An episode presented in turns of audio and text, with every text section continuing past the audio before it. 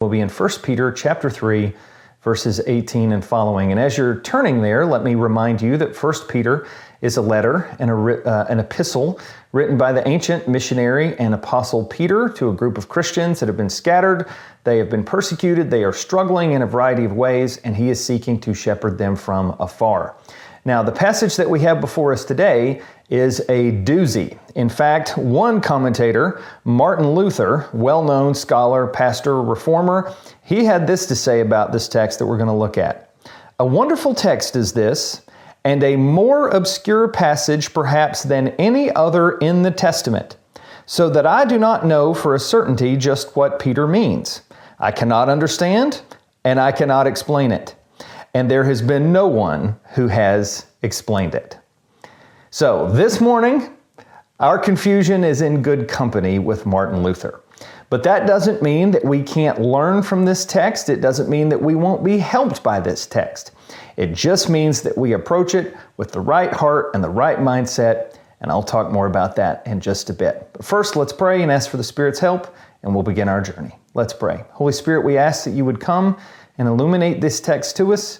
We pray that we'd be informed in our knowledge of Scripture, transformed by the renewing of our minds, conformed to the image of Christ, and recommissioned on the Great Commission. Lord, help me, frail as I am, to serve us well in this time. In Jesus' good name, amen. well, there will be three points in this passage today. The first and the last will be drawn directly from the text, but the second one I want to give as somewhat of an approach to how to handle a passage like this. And I believe that it will help us not just in untangling the web that is here, but also in untangling some of the situations of life. Now, let's jump into verse 18. For Christ also suffered once for sins, the righteous for the unrighteous, that he might bring us to God, being put to death in the flesh, but made alive in the spirit. So the first point is this don't miss the gospel gold that is in this passage. You know, this one little verse right here, one commentator said it is perhaps the most succinct and yet profound statement in the New Testament on the doctrine of the atonement. We see Jesus dealing with broken humanity's predicament in three different ways right here in this one verse. Let's unpack it. It says, For Christ has also suffered once for sins. Now, what we're talking about here is the carrying forward of what happened in the Old Testament. And you might remember from the big story of the Bible that the way sins were dealt with before Jesus came is that uh, it was through a variety of uh, things under the umbrella of the sacrificial system. Uh, there were many offerings that had to be made, many sacrifices of animals that had to take place. And all of these things were to deal with, to a degree, though not fully and finally, the sins of the people before a holy God. And what Peter is reminding his audience of, and us as well, is that when Jesus came, he put an end to that because his sacrifice was so full and so powerful and so efficacious, if you will, that his one time offering of himself fulfilled the need for any and all of those sacrifices once and for all. That he paid the full penalty and payment for our sins so that never again would an animal have to be sacrificed because he himself had been sacrificed. For Christ also suffered once for sins. And let me tell you, this is really good news because I don't know if you know this, but we're big fat sinners. We sin every day, all day long, in various ways. Some we know, some we don't. And it is so good to be reminded that Jesus Christ paid the full and final price for those sins. This syncs up with what the writer of Hebrews said as well. He said, He has no need, like those high priests, to offer sacrifices daily, first for his own sins and then for those of the people, since he did this once for all when he offered himself up. And I think our response to this needs to be one of immense and abiding gratitude that we need to be thankful for what the Lord has done for us. We need to be sharing that good news with other people. We need to be, as some writers say, exulting in the glory of the gospel. Because, friends, this is truly a unique tenet in all of the pantheon of spiritualities that are out that is, that is out there, and it is one of the hallmarks of Christian doctrine itself that Jesus Christ suffered once for sins. But that's not all. he also says here, the righteous for the unrighteous. And part of what he's getting at here is what we might call the substitutionary nature of the atonement. That Jesus took what we were deserving of upon himself. This is right in line with 2 Corinthians 5:21, for our sake he made him to be sin who knew no sin, so that in him we might become the righteousness of God. And again, friends, what wonderful news this is.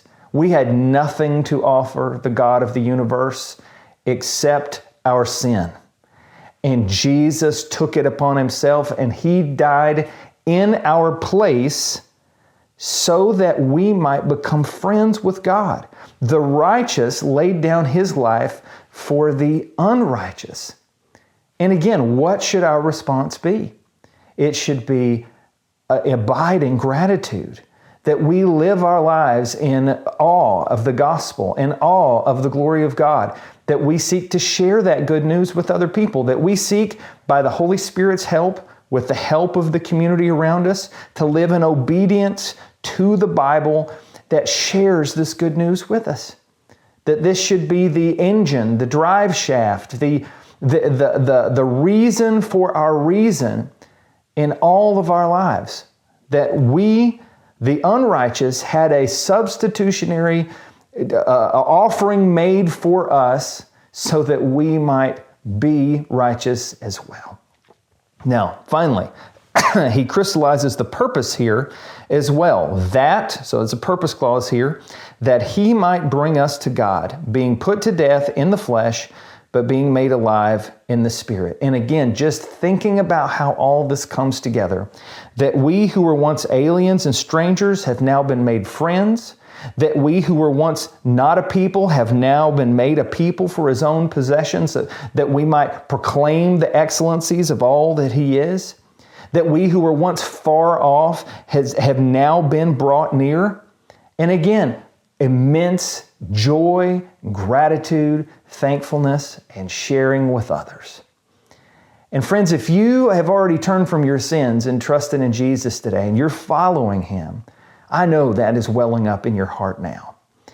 But maybe you are watching this or hearing this today, and this is news to you. Or maybe you come to this moment today and your plan for trying to make yourself right with God is to simply try to be as good as you can and hope that God grades on the curve at the end of your life. Friends, can I tell you the good news of the gospel from this passage and from all of the Bible? That plan is not going to work. But His plan is fully and finally finished. And if you will turn from your sin and trust in Christ, trust in what this passage is saying, that Jesus Christ suffered once for sins, the righteous for the unrighteous, so that he might bring you to God, if you will trust in him and that message and you will submit the leadership of your life to him, friend, he will save you. And if that strikes a chord with you today, please uh, admit that you're a sinner, believe in Jesus, confess your sins to Him, and reach out to us. We want to help you on your spiritual journey. Shoot us an email, refugefranklin at gmail.com, and we want to help you take the next step in your journey with God. But this one little verse is simply a gold mine full of gospel gold, isn't it? We want to be thankful for it. We want to be changed by it. We want to be inspired by it. We want to be compelled by it to share this good news with as many people as we can. That would have been Peter's offer and reminder for the struggling community so long ago. And that is Peter's reminder for us today, no matter where we find ourselves on life's path, to be inspired, to be changed, to be helped by the good news of the gospel. and that gets us to verses 19 and 20. And here's where the hill begins to become quite steep.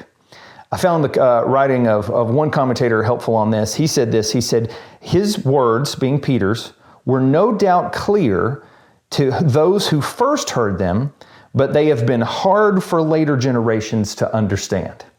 I couldn't agree more. That was Martin Luther's experience. That was certainly my experience this week. And we might have that same joint experience together at this moment. So, here, let me read this for us, and we'll begin to unpack it. Verse 19, in which he went and proclaimed to the spirits in prison, because they formerly did not obey, when God's patience waited in the days of Noah, while the ark was being prepared, in which a few, that is, eight persons, were brought safely through the water. Now, I think there are several questions that begin to bubble up to the surface here, aren't there? the first one would be Who are the spirits in prison of which Peter is speaking? Are they unbelievers who died? Are they fallen angels? In addition, what was it that Jesus preached to them? And when did he preach to these people or beings? All of these questions are the questions that are stewed into trying to interpret this passage. And as we do so, I would want to point out what another commentator said that when you actually try to answer all of these questions, there are at least 180 different positions that people have taken, or you could hypothetically take, on this very passage. So these are very learned, scholarly people that have come before us, pastors that have labored and worked hard in the text for years and years and years, and they come out in all different places. And I think when we look at that, that actually leads us to our second principle. And that is that great complexity requires great humility. Great complexity requires great humility. Now, that doesn't mean that we're not going to say what we think that, or what I think that this text means in just a moment. I absolutely will. I'll give you the support for where I come out with this. But I also want to understand that all of these scholars that have gone before us, 180 different positions here, they're going to be people who love Jesus, who love the Bible, and they're going to look at this and they're going to interpret these things in different ways. And since this is not a cardinal point, so to speak, this is not about what, whether or not Jesus rose from the dead. This is not about whether or not we can trust in the Bible, those kinds of things. First tier issues. It's certainly not like that. When we approach a passage like this in particular, we need great humility. We need to be able to say, hey, listen, we're going to do what we can. We're going to study this as best we can. But if we get to heaven one day and we realize that, hey, you know, I was wrong about this, I'm not going to be a bit surprised. And listen, that kind of attitude, that kind of posture, let's do good research, but let's also understand, hey, this there's difficult things in life as well as in Bible interpretation. This kind of principle, it, it's not just going to serve us in trying to rightly divide the word of truth, it's going to help us in all other facets of life as well. Because if we have that kind of humility, it's going to help us in how we parent. It's going to help us in how we function in the workplace. It's going to help us in our marriages. It's just going to help us be a more affable, a more kind, a more easy to get along with person in all different facets of life. Again, it doesn't mean that we don't have convictions, but it means that we are very strong about the things that we need to be strong about but then also, even in that strength, we we be, behold we uh, we come forward with it. There we go, in such a way that is is as kind as we can. And then on these other issues that, that we, we recognize they're just more cloudy, they're more complex. Not everybody knows there's a lot of lot of red ocean, so to speak that we walk in such a measure of humility that we can say, hey, here's what I think about this thing in life or so on. But at the end of the day, I don't know. Uh, there, we, we may be wrong about some of this, or also there's different ways to skin the cat, so to speak. And again, that doesn't apply to cardinal doctrines, things that really matter in the sense of eternity, but we're talking about secondary matters. And so when it comes to that kind of approach, it helps us in passages like this and it also helps us in life in general. but let's talk directly about this text. So let's try to answer that first question here uh, in verse 19, in which he went and proclaimed to the spirits in prison. Now, of course, the he here is Jesus because he's just been talking about Jesus. But then the spirits in prison, who are those people? Well, my answer would be that they are indeed people. And the question becomes uh, when did he speak to them? But let's go back a, a, step before that and say, who were they? So I would say, based on what he's saying here about Noah, and because they formerly did not, not obey in verse 20 here, that these would have been people who were alive at the time of Noah, who eventually died and paid the ultimate price for their disobedience. Now, I do think there's some reasonable debate here on when Jesus spoke to them, okay? There's one school of thought that I think has a really good case that says that Jesus was preaching to them spiritually through the words of Noah when he was preaching about the coming judgment of the flood. Okay, that's actually what Wayne Grudem thinks. He's been a big help to me through his commentary uh, here in First Peter. He says that that these were people that were on the earth at the time of Noah. They uh, don't listen to Jesus speaking spiritually through Noah. And on the, the comment for that, we know from 1 Peter uh, chapter 1, I think it's verse 11, that it says that, that God was speaking through the Old Testament prophets and Peter, or excuse me, Noah was serving in a prophetic capacity at that time. And then, because of their disobedience, they didn't listen. They died. They end up, uh, and now they're uh, awaiting the final judgment. And so then the question becomes okay, so uh, did Jesus go to them after his death, before the resurrection, and preach to them there. And there's two different schools of thought. Some would say, no, he didn't, because he did that through Noah. And then the other school of thought is, yes, he did. And that's part of what he was doing between Good Friday and Easter Sunday. Now, I think there is some legitimate debate that can be had uh, about that. But here's one thing on that question that I do know for sure. There is an idea out there that if you fall into the Jesus went and preached to them between Friday and Sunday camp, that actually says something that is completely not true. Uh, there is a school of thought uh, that says that, that Jesus would have preached a message to them to offer a second chance for salvation. So they've died, they're awaiting final judgment, and hey, here's another chance, believe in me, and you, you get to go to heaven. That, that's not taught anywhere in the Bible. Uh, but that is out there uh, in, in some capacities. So I think what we've got to do with this is we've got to say, hey, let's be crystal clear about what we know, for example, verse 18, and let's be humble about the things that we kind of have questions with, verse 19 and verse 20. And then also this bit here about when he's talking about the eight persons that were brought safely through the water. Uh, clearly, he's talking about the Noah and his family, but then the bit about safely through the water that becomes debatable as well. And so what is what he what he seems to be saying there is that clearly God saved Noah um, and his family. And some people say it, you know, he, he delivered them through the waters. It, there's a lot of Greek that goes into this as well. And so for that, I think I honestly don't know exactly what he's saying there, but clearly he uses that to get into the next part to talk about uh, baptism.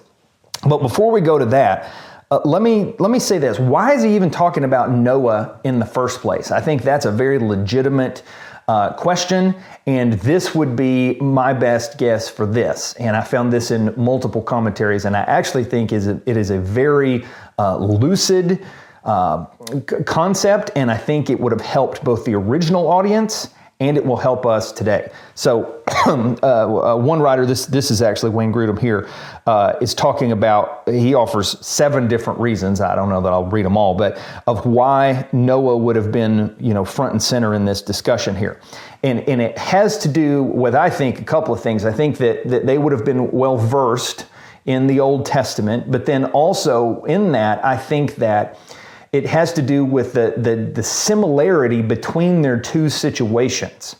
So, Noah at his time, uh, he was a, a, minority. He was the only person preaching the truth, and literally the entire world around him is saying, You're crazy. Why are you building this boat? It's never even rained. We don't want that. That's dumb. We're not going to follow that. So on and so forth. And so, that would have been similar to where these Christians that Peter was writing to, uh, that would have been a similar situation to them. They would have been persecuted. They would have certainly been a minority. They would have been preaching a very unpopular message.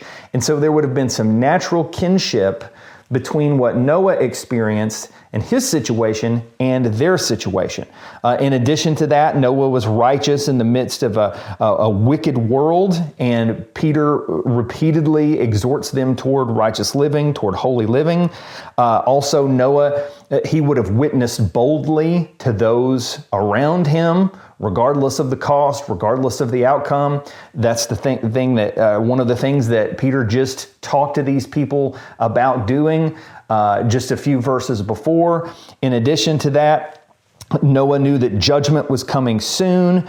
And, uh, and clearly, these folks would have believed that as well. So, when you look at the kinship between those two, even if we're fuzzy on some of the details here, it makes good sense why Noah would be held up uh, as an example for them, as an example for us.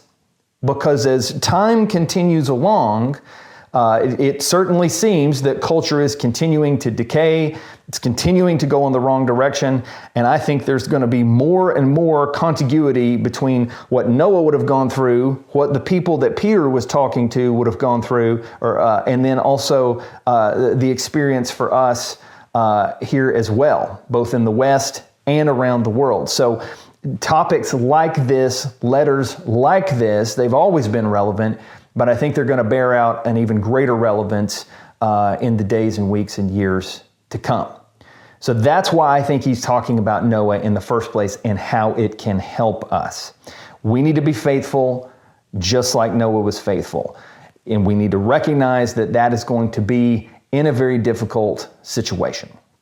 Okay, so that's some of the complexity of 1920 uh, and also some encouragement from it, now let's take a look at 21 and 22. Here he says baptism, which corresponds to this. So he's drawing some connection between uh, the water, so to speak, uh, and he's saying baptism now saves you, not as a removal of dirt from the body, but as an appeal to God for a good conscience through the resurrection of Jesus Christ, who has gone into heaven and is at the right hand of God, with angels and authorities and powers having been subjected to him. Now, much like we did just a moment ago, and when we said, whatever he's saying here, we know he's not saying this because the Bible doesn't teach that we need to do the same thing here. When he says baptism now saves you, he does not mean the act of baptism saves you. Now, there are some denominations out there that actually teach that, but here's why we know that's not what the Bible is teaching. One piece of evidence is from this very verse, and then the rest of it is from the whole of Scripture. So, the first reason we know that's why he's not saying it is because after he says now saves you, the very next phrase says, not as a removal of dirt from the body, but as an appeal to God for the good conscience. So, or for a good conscience. So, what he's saying here is, it isn't the physical act itself. That, your sins don't come off in the water. Like they're not being washed away when you get baptized. And the second reason that we know uh, that that's not what the Bible teaches is that's not taught anywhere else. But then beyond that, that would equate to salvation by works. And we know from multiple places in Scripture that we aren't saved by our works, we're saved by grace through faith, ultimately in the works of Jesus, not in our own works. And so he can't mean Baptism, the act itself, saves you. So, what does he mean? And again, there's good people on different sides of this issue that really do love and value the Bible and treasure Jesus. Uh, and my take at what he's getting at here is it's it's the symbolism of what baptism represents. Now, again, there's some diversity even in our own community here about, uh, you know, kind of how that is to be worked out. But but from where I'm coming from here, there this it's a pointer to a spiritual reality. It is a pointer to uh, being born again, of being saved. Uh, that's what I think Peter is getting at here, and I think that's what he's saying when he says uh, an appeal to God for a good conscience. Uh, and then obviously that is wrapped up part and parcel within the resurrection uh, of Jesus. The resurrection of Jesus is what makes that possible, it's what makes it a reality, so on and so forth. And so when we think about this, again, this is one of those things where it's kind of like the verses that came before it. Let's focus and zero in on the things that we can know for sure, and let's be humble uh, about the things that we are less clear on. But here's what I do also feel very confident in. Verse 22 is extremely important in this passage. Let's go back and take a look at it again. Who is uh, so he's talking about Jesus Christ who is gone into heaven and is at the right hand of God with angels and authorities and powers having been subjected to him. And so when he gets at this, he is talking about the third and final point, and that is that everyone and everything is subject to the supremacy of Jesus. Everyone and everything is subject to the supremacy of Jesus. And, and I think this, again, would have been very important to where these people were. Remember, their, their lives have been totally upset. They're being persecuted. Awful things are happening around them. And surely they have begun to wonder at times, man, where is God? What is happening? Have we totally missed the mark here? What in the world is going on? And so Peter says to them again listen, no matter how it looks around you, God is still in charge. Jesus is still supreme. And everyone and everything, and then he gives all this exalted language, not just people, but also uh, uh, spiritual realms and powers and so on. Everything in the cosmos is under the command of Jesus ultimately. They have all been subjected to him. And I also think that word subjected there, I don't think that's any accident because if you remember back to what we've seen in the, eh, probably about, about, a month ago, what is he talking about there? It, we're, we're supposed to be subject to the authorities over us. And we talked about that in the home and in the workplace and all these different things. And so now he's using that same word and he's saying, listen, but at the end of the day, everybody and everything is going to be or is subject to Jesus. And we look forward and we think forward to the day that uh, every knee will bow and every tongue will confess that Jesus Christ is Lord to the glory of God the Father. So that would have been a very anchoring truth for these people. And it is also a very anchoring truth for us. And it's the kind of truth that supersedes whoever is in charge at any level of government, it supersedes whether or not we're treated rightly or wrongly in the workplace, whether or not our kids are maligned or appreciated at school. it, it is one of those transcendent truths that helps buoy us in any type of trial or triumph. And I think that's why and uh, that Peter shares it. And I also think that's where he's going with this passage. So if we are, let's say we're wrong about everything else that we said about from 19 to 21, we know for sure that the gospel gold mine is full of gold in verse 18 and that Jesus is in charge of everything in verse 22. And I found another quote that I thought really kind of drove that point home that, uh, that I thought was really helpful. This is from the Preach the Word commentary. They said, At present, they were in danger of being lost in the fog, unable to see the victorious and distant shore. So it had been with the disciples of Jesus before them. It had appeared that Christ had lost the day when he suffered and died. And what they needed to see was the risen and ascended Lord in all of his glory. On the day after Good Friday, the full story had not yet been written. In the end, though, he would be vindicated and they would be encouraged. And friends, that should be the net effect of this passage for us. Despite all of its complexity, despite all of its remaining questions, even after our best efforts, we should be encouraged because the gospel is true and God is on the throne.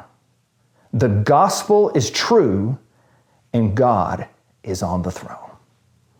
And so I want to close today by asking you where do you most need those truths? Where do you most need your heart to be warmed by the good news of the gospel? That Jesus Christ died, He suffered once for all for you, the righteous for the unrighteous. Where do you most need that?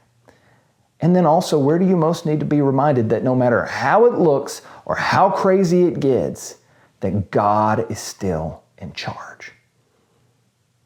I think if we take those particular needs to the Lord through this text, who knows what God might do in response? Who knows how we might be changed? Who knows how we might be helped this week? Who knows how we might turn around and in turn help somebody else this week? Friends, those truths transform. And so I want to close today by praying for that kind of transformation. That the Holy Spirit would take these truths and just rest them upon us so that we might be changed now and in the days to come. Will you join me in that prayer? Let's pray. Lord, we thank you for a passage like this. We thank you that we know what we know and we can be humble about the things that we're less sure of. But Lord, we know that the gospel is true and we know that you are in charge. So I pray that these truths, that this passage would have its full effect in our lives, that you would help us, that you would shape us, that you would change us, that you would encourage us because of what we've learned today. And Lord, that we would live a life this week of good gospel use, that we would be faithful in whatever station, whatever environment you've placed us, and that you would do all these things for your glory and for our good. In Jesus' good name, amen.